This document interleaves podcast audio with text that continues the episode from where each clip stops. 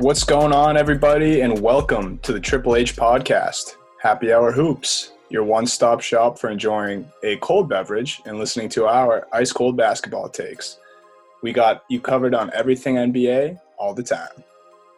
Don't forget to rate, subscribe, and review to this review this podcast. We're on Apple and Spotify, the two most popular platforms. We're also on some other platforms. Um, so whatever you listen to, wherever you go to listen to podcasts, check us out. Follow us on Twitter, Instagram, and Facebook at Happy Hour Hoops One. Uh, follow us along during games. Uh, we got two big games coming up the next couple nights, and games the Western Conference, Eastern Conference Finals for the rest of this week as we. Uh, start moving towards the N B A finals in October, which is still just, it's really weird. It's really weird just watching uh, basketball games next to football games, like playoff basketball games on Sunday. It's just a strange thing. But um, this weekend or this week on Wednesday will be game four of the Boston Celtics and the Miami Heat. The Celtics on Saturday got their win and first win in the series, one seventeen to one oh six over the Heat. Um, Dunny, how did you feel during game three, and was it an encouraging effort from the Celtics for you? Um, it definitely was a, a huge sigh of relief. I mean, I feel if the Celtics go down three oh to this Heat team, that might might as well just be a wrap for the uh, the boys in green. But it was definitely a huge sigh of relief. Um, and it was definitely encouraging. I mean, to go down oh two and then to have all those, you know, the rumors and about the emotions getting too high in the locker room. Um, after going down oh two and Brown and Smart having to be separated, and, you know, mm-hmm. people were questioning this team's character and, and love for one another. I think they responded in the perfect way. Um, and I mean, what, what better time to get a guy like Gordon Hayward back than in game three and then to secure their first win of the series. Yeah. And it can't be understated how much that he meant to that offense in that game. And just hearing the quotes from them after the game, Um, just guys just raving about Gordon, just bringing a different level to their offense, bringing the ball movement back to their offense, just a dynamic piece, and just that lineup that they can put out there now with Tatum, Brown, Hayward, Smart, and Kemba, which is a deadly small lineup, and it might have trouble against Bam in this series um, if they put it out there in certain times, but for certain sprints or certain stints in this game or in these games coming up, they run that lineup. It's extremely dangerous, and it's just another level that the Celtics can get to offensively. Um, just having, I mean, he's Gordon's such a key part to that rotation, and just not having him, you really noticed it the first two games more. I, I guess I've noticed it more the first two games going back and looking at them after seeing how the Celtics looked in game three with Gordon in the lineup, even though he didn't look, it's not like he looked great, but the other guys just being able to get going because there has to be some attention on him and the way he moves the offense. Just, it's a game changer for the way the Celtics uh, attack the Heat defense. Yeah, for sure. And it's especially the zone. I mean, the, the guys on the broadcast um, were pointing this out Uh, a lot, and it's but it's exactly right. I mean, games one and two, the Celtics kind of had their way against the Heat's man man-to-man defense, where we have we just have too many I S O scorers for that. I mean, Brown can get create his own shot, Kemba can obviously create his own shot, and then Tatum's kind of a matchup problem. Yeah, um, against anyone on that Heat team. And then as soon as they went to zone in the second half, that's really when the Heat started to come back from those big deficits and secure those first two games. Then all of a sudden, game three, Hayward comes in. He can space the floor. He can, you know, create his own shot in the middle, catching at that free throw line extended. And he's also a great playmaker, so he can yeah. find his open teammates. And, I mean, he's not shying away from rebounding the ball either in the zone. So it, it really opened things up offensively for them, and especially against that Eric Spoelstra Heat zone. Yeah, it looked, Kemba was having so much trouble with that zone those first oh couple God. games. And it's like – this is what you expect when you have Kemba Walker, because in the playoffs, small guards, they can still be effective, but they can also just be completely taken out of games. And mm-hmm. we saw that the last couple of years with Curry in some of those finals games where he would just have duds. And it's just because if he's small and he's getting destroyed on defense and not making his shots, and they're just blitzing him on any pick and roll and doubling him at the top of the key and everything like that, it's just making life miserable for him. Kemba had the step back going. That's pretty much what he, his only shot he's had going the whole series. In game three, he I mean, he stepped up. Everybody stepped up in game three, and I I really credit that to the Gordon Hayward effect, just moving the ball. I mean, it, it's it can't be a coincidence that the first time that those four guys all score twenty points in this series is the game that Gordon comes back. Right. I think they just felt rejuvenated. And I think we were talking about, you mentioned it, the dust up uh, after game two with Marcus Smart and Jaylen Brown. And, you know, Marcus Smart had an interview with Sam Amick of The Athletic about that and about game three and just in everything in general. And he just said, when your families fight and if you can't trust the guys that are next to you fully to fight with them and tell them how you feel, how are you going to be able to go to war with them? You know, it's something along right. the lines of that. But I think a lot of teams, you see a fight like that or some kind of argument like that, it's usually like a death sentence for them. But at least from my perspective, not even as a Celtics fan, outside perspective, but a person who's followed this team enough, I could tell that that kind of fight, especially from a guy like Marcus Smart, that that was not – that, if anything, that's going to get them rallied going forward for the rest of the series rather than take them down, because they are such a tight-knit group, and they've been – especially Smart, Tatum, and Jaylen have been through battles together already mm-hmm. in their career. Yeah, what the only thing that I didn't really like about how much media attention that whole that whole um, you know, locker room fiasco was getting was that it was all negative until Brown and Marcus Smart had their own quotes. Like mm-hmm. every media personality just made it a negative thing. Like when that can, like you just said, like that can so easily be a positive thing, especially for a tight knit team like this Boston Celtics group, who, as you mentioned, have been to this conference final stage before. I mean, they're young, but they've Brown, uh, Tatum, and Smart have all been here. Yeah. And so I, I just, I think it was, you know, I think the N B A and the reporters kind of, you know, did the Celtics a bit of a disservice by just making it so much negative and saying that Brown and Smart had to be separated in a physical altercation. It's like, well, it was, it's a lot more, more than that. And um, I don't know. I just, I think they should have dug a little deeper, and at least someone should have maybe tried to write this in a in a positive light, because clearly, you know, whatever between that and the the meeting that Brad Stevens called at one a.m. that night, yeah, with his team leaders, something something from the altercation to the meeting to game three obviously worked for them, and it uh, clicked, yeah, yeah, it got them back on the right track. Yeah, I think that's just a, a just a quick aside about just media coverage for the N B A in general, is that just like all media now, they just love the drama, and they're just gonna always, like, you're seeing tweets flying out about the Celtics outrageous locker room, Marcus Smart slamming stuff, and it's, you're just like, what's going on, when clearly that wasn't it wasn't him being angry, and yeah. the way that it was portrayed was like, oh, Marcus Smart is just going off on his team and flipping out, when it was really just a frustrated team that just lost a close, like they could have yeah, had, blew a seventeen point lead. Yeah, of course, like, of course they're gonna be angry. What do you expect? Like, they were up right. the whole game, outplaying Miami. They out they outshot them. Out field goal percentage better. They had better three point percentage. They just had turnovers and made mistakes and shot themselves in the foot down the stretch, and go down two oh in the Eastern Conference Finals. What do you expect from what?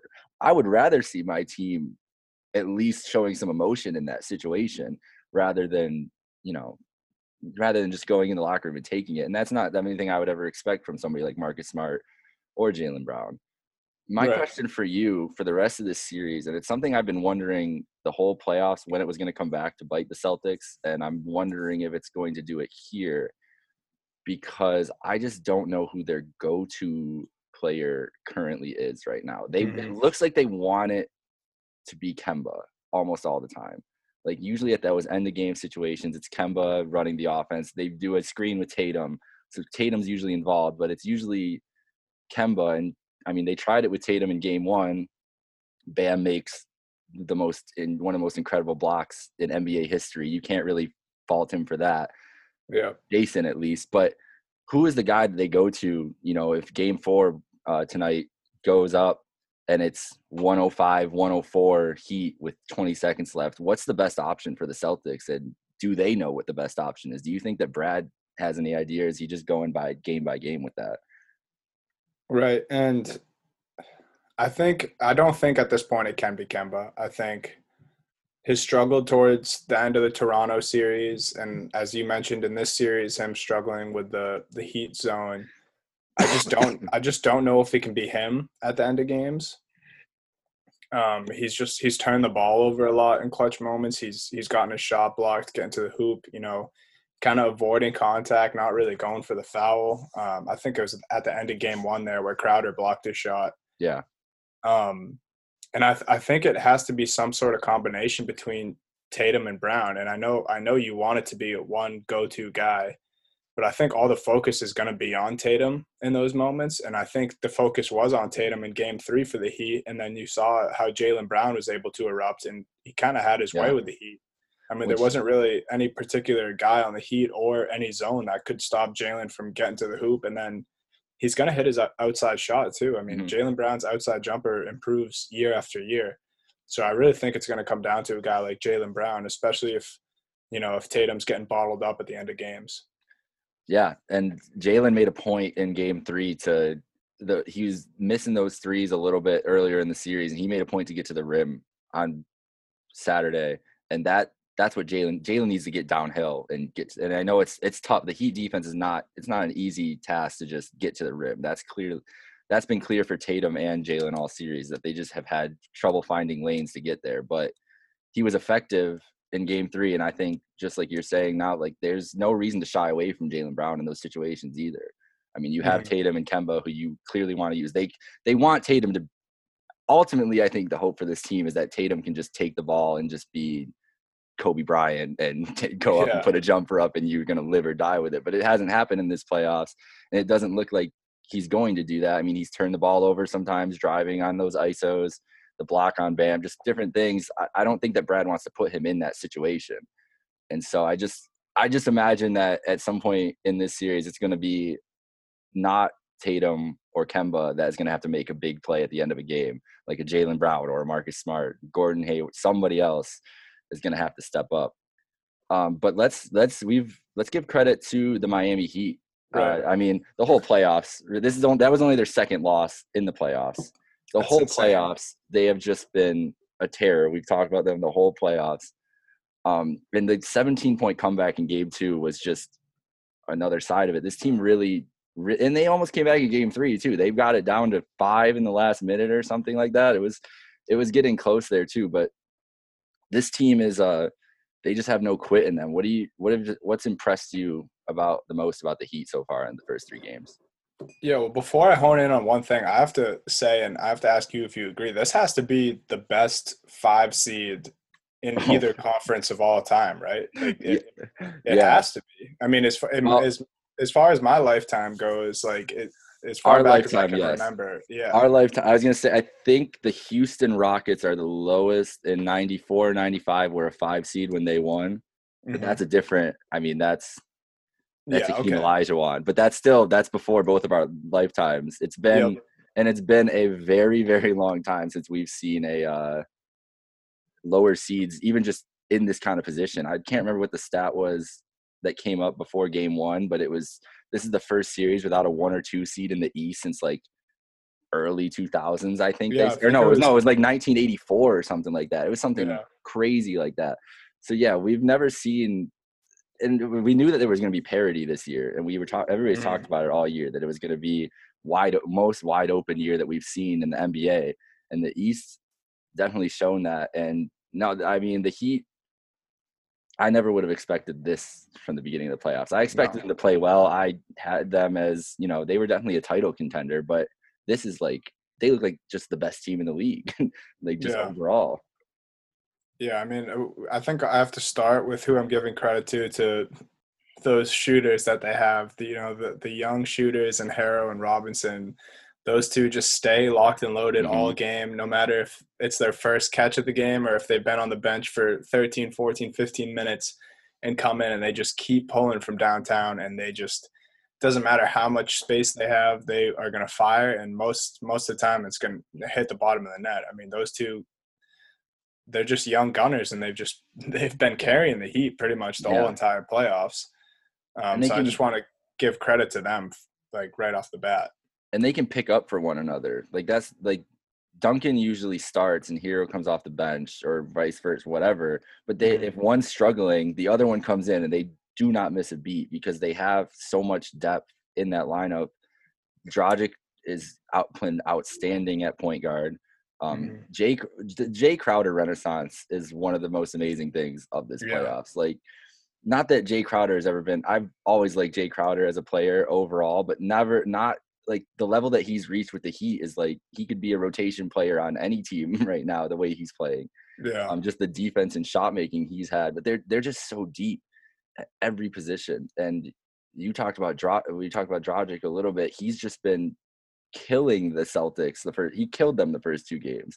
And in game three, he didn't really play all that well. And that's when they lost. Um, were you expecting the Goran Dragic uh, to be the difference in this series when you were looking into it? Because I don't think that that was on my list. That's for sure. No, I, I definitely wasn't expecting that. But now I'm starting to think that Dragic may be the X factor for this Heat team. I mean, you mentioned it. Played spectacular in games one and two, had almost thirty in each of those two games. I think uh, game three, he had under ten points, um, and he shot a bad percentage. And, again, I think that goes back to the Celtics having Gordon Hayward, and this time it's on the defensive end for the Celtics. A lot of Dragic's success in game one and two, it really came when switches came and Daniel Theis was switched onto Dragic, and he would just have Theis back on his heels, and he would hit a deep two or, you know, mm-hmm. an easy three. And uh, I just, I think with Hayward in the game defensively and them playing small, they could switch everything and it wouldn't really be an issue. Mm-hmm. And that, that bottled up um, Dragic a little bit. So, I mean, Hayward's definitely changing the play for the Celtics in a bunch of different ways, but I do think Goran Dragic is the X factor in this series. And that just sounds crazy for me to say, but yeah, Goran, you, you got to give him credit. I mean, the dude's been balling, and you know, I'd like to see what he what he comes out with in game four. But I like what you just said about the Celtics defense, because that's what I've been wondering since I saw that small lineup come in with Theis out and Hayward in. Who who's going to I mean, who's covering Bam in that lineup if they put it at the end of the game? Is it Jaylen Brown probably? I mean, he'd yeah. probably be the most I, I think that the Celtics defense is good enough at the perimeter that I mean, Theis isn't giving you much inside anyways. Like what, like he's not, it's not like he's a huge, it's not like he's Steven Adams, like eating up boards all the time and everything. He's this undersized center anyways. So are you really losing mm. that much by having Tatum and Brown as essentially your bigs in that lineup? I don't think you really are. I think that that's, and the, just the versatility that you're going to get. If Brad decides to unleash that, that might be in a case of emergency thing that he's waiting to like really unleash that lineup. And maybe we'll see that game three, depending on how it goes, or game four, depending on how it turns out. But I just think there's so much potential with that lineup. Um, the only worry I have about it is a guy like Kemba getting just picked apart and them not really having anybody behind him to, you know, play that rim protector role. Cause I mean, I'm sure that Tatum and Jaylen would, you know, do everything that they can in their power to be a rim protector, but you're asking yeah. you're asking them to guard Jimmy Butler and Bam at the rim every play at the end of the game. That's going to be a tough ask. You don't want those guys to get in foul trouble either. Right. I think, you know, to touch on some of what you just said, I think the Celtics realized early in this series that Bam's, for the most part, is going to get his. yeah, he's I mean, going to dominate, basically, no matter what. You you saw it um, in the third quarter of game two. I mean, it was the Dragic and Bam show. It looked like they were playing, um, I can't think, oh, N B A Jam. You know, they were just, it was just it was just lob after lob. You know, Bam was just getting his way in the paint, and I think that's going to how, it, how it's going to go, especially if they opt to play small. Mm-hmm. But Mark Jackson made a great point on the broadcast in game three. He said, the reason the Celtics are able to do this is because of the way Tatum's been rebounding the ball. I mean, yeah, he's rebounding the ball like a big. And like you said, Brown can give Bam enough problems where the Celtics are good enough to guard the perimeter. And then the only other problem you really have there is grabbing defensive rebounds. And Tatum's grabbing like around twelve boards a game in the series. He had fourteen in game three. So that's, I mean. Yeah. Yeah. So, I mean, if they can do that and then, you know, I'm sure they'll live with Bam twos or fouling Bam here and there and, you know, having him shoot whatever he shoots, like I think mid sixties at the line. Mm-hmm. Um, I think they'll live with that over, you know, three three after three after three from Harrell, Robinson, Dragic, Crowder, whoever it is, where they can – they have a little bit of, bit of a better defense on the perimeter. Yeah, I think that that's – I think that that look that we saw is something that Brad has been waiting to unleash all year in this kind of situation. And I mean, what do they have to lose at this point? You're down in a series, and especially in that zone, like having everybody be a weapon on the floor. Not that Theis Theis can score and get his, but just everybody can shoot, everybody can make a play. You know, they those guys all trust each other endlessly. I think that just that kind of lineup um, is the best to exploit whatever weaknesses the Heat have on defense, which is not a lot of them, the way that they play defense, but they've been able to have success against this team, especially early in the game. And if they can just, you know, put that lineup goes out there and they can outscore the Heat, go on a fifteen oh run at some point. Like that's, that's basically what you're asking for from a lineup like that. Can they, and I don't know if we've seen the Celtics. I mean, this series has also been interesting uh, for Jimmy Butler and just the narrative around Jimmy Butler in general. It's always been a weird narrative around Jimmy Butler because he's kind of like the tweener superstar star player, and people just mm-hmm. are differing on him and everything. But the narrative that he's just like waiting until the end of games to like initiate offense, and just they've been harping on it a lot on T V especially. And I just I think that Jimmy just does so much more for that team than just trying to go get a bucket, especially early in the games. Yeah. Yeah, I just don't – like you mentioned it, the the guys in the broadcast, and I get that, um, you know, that's kind of their job to to find a, a certain, like, niche story like that and to mm-hmm. run with it. But they're, they're saying that Butler is, like, almost shying away from getting his shots because he likes to just score at the end of the game. or mm-hmm. And I think he answered one of their questions like that in an interview in a way that they like asked, you know, why doesn't, why does he do his scoring at the end of the game? And he answered with, well, I have so many guys on, on this team with me that can score the ball, obviously talking about Harrell, Robinson, Dragic, Crowder, et cetera. So yeah, where that is the case, but now I think in game three, they're kind of like almost making it seem like he's literally not shooting the ball to wait until the fourth quarter to do so. When that just, seriously, it, it cannot be the case, and I, I don't think it's the case, and I think they're going a little too far with it. But also, I don't think Eric Spoelstra would allow that to happen. I think if he knew that Jimmy Butler was purposely not trying to score, I think Spo is a good enough coach. To be like, yeah, hey, Jimmy, man, what are you doing? You're kind of our star. Like, I'm going to need you to shoot there. So I, I, where I do understand where the broadcasters are kind of trying to find a story, I just don't necessarily think it's there. Yeah, I just think that his role as a superstar on that team is not like a normal superstar. And they, that just in the Heat in general, they're just not, they're not run like normal organizations. They're not like run like normal teams. The dude mm-hmm. it's, it's next man up, literally. Like whoever is the hot hand, they will go to, and they don't care. Um, they don't really need a superstar scorer to just go to, to get a bucket late. They run their offense the whole game, and really Bam's the superstar of that team. And I think that that's where they're missing on the narrative, is that we talk about Jimmy Butler because he's the name, he's the big name, obviously.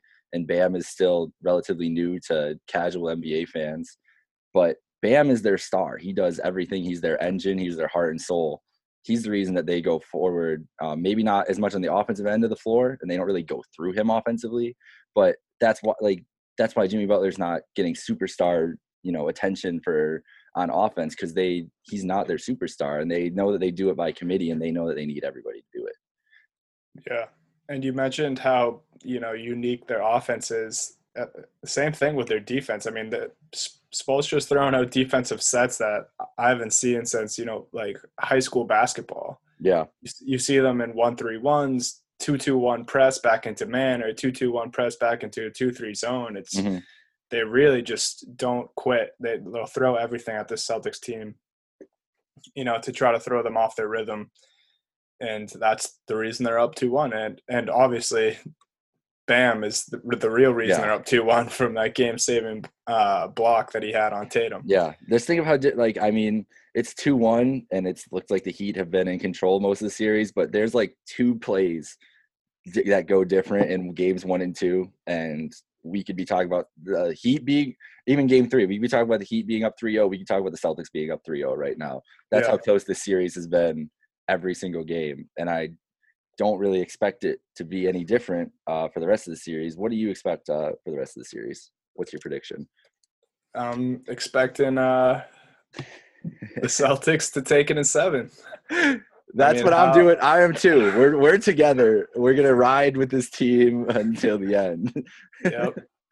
I have I have no other choice. I think uh, I think you're making the right decision there, hopping on hopping on this. Uh, I wouldn't call my my a Celtics bandwagon at all because it's not a bandwagon. But no, not for you. Um, um, but yeah, I mean, I mean, to, you could call either of these teams taking Game Seven, and I wouldn't think anyone was crazy for, for saying either because oh, you yeah. just how close this series has been. But yeah, I think Celtics in game in Game Seven. I, I think, think that's one, just how the series looks. I think the one guarantee is that this series is going seven. I don't think that's yep. changed at all. These teams are too close that they're just going to – no matter what situation, whoever's down in game six is going to come back and win because these teams are going to not – they're not going to go down like that.